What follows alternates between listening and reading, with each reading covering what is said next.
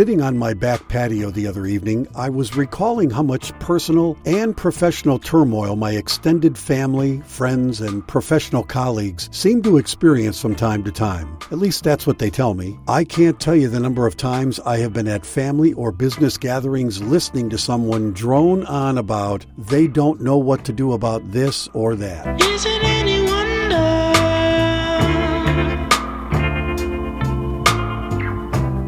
Now, I'm not immune to challenge personally, but because I know what's best for me in most every circumstance, I pretty much know what to do, if anything, to redirect my experience of a given situation in the direction of something I deem better. If I could only get people to understand, I generally feel I know what's best for everyone. Things would go so much smoother, at least for me, if others would simply get on board with that idea. Now, that might sound egotistical to you, but it's rather easy for most any of us to see the forest for the trees in terms of someone else's life. I know you know what I'm talking about.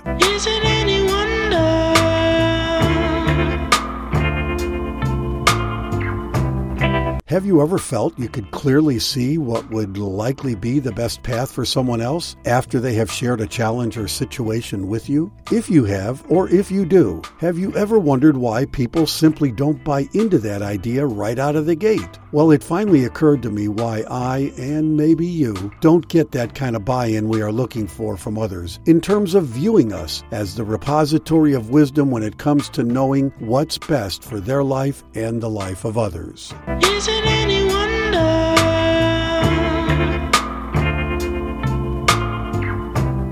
The primary reason they don't agree with my assessment is because they are not looking for an answer to their challenge or a better path forward. They simply want to talk about it out loud, to hear themselves speak about it in the hopes that it will naturally or automatically get better or become clear as to what to do through that process. It won't. The secondary reason they don't agree with my assessment, they feel the same way about their unique ability to assist others in what they should do or where they should go to find relief from a situation or circumstance.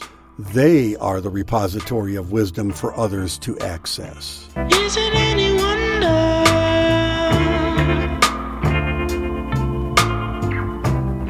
The truth is, everyone can see other people's situations and circumstances a little better than the actual person themselves. So, why is that? It's because we do not have a personal vested interest in the outcome. Simply, it isn't about us directly. Yes, it could be your spouse, friend, or colleague really does ask for your input because you are kind of involved. But that's just a subconscious way for them to pay a price for getting to go on about the problem or situation. In other words, they have to hear you tell them your ideas about it. Interestingly enough, the process of talking about what ails them physically or what's wrong with their situation all but guarantees it will continue. It is not a way out or a way forward. Is it any wonder?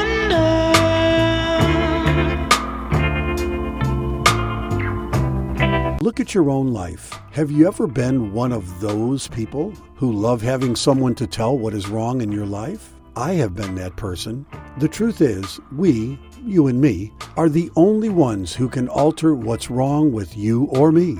The first step is don't just talk about it with others in the hopes of supposedly finding a cure, solution, or path forward. They will likely give you their opinion, and it may even be something to consider, but it is not the answer in the end. You and I both must be still and quiet and allow the wisdom that lies within each of us to guide, advise, and suggest. You will be amazed at the power in this idea.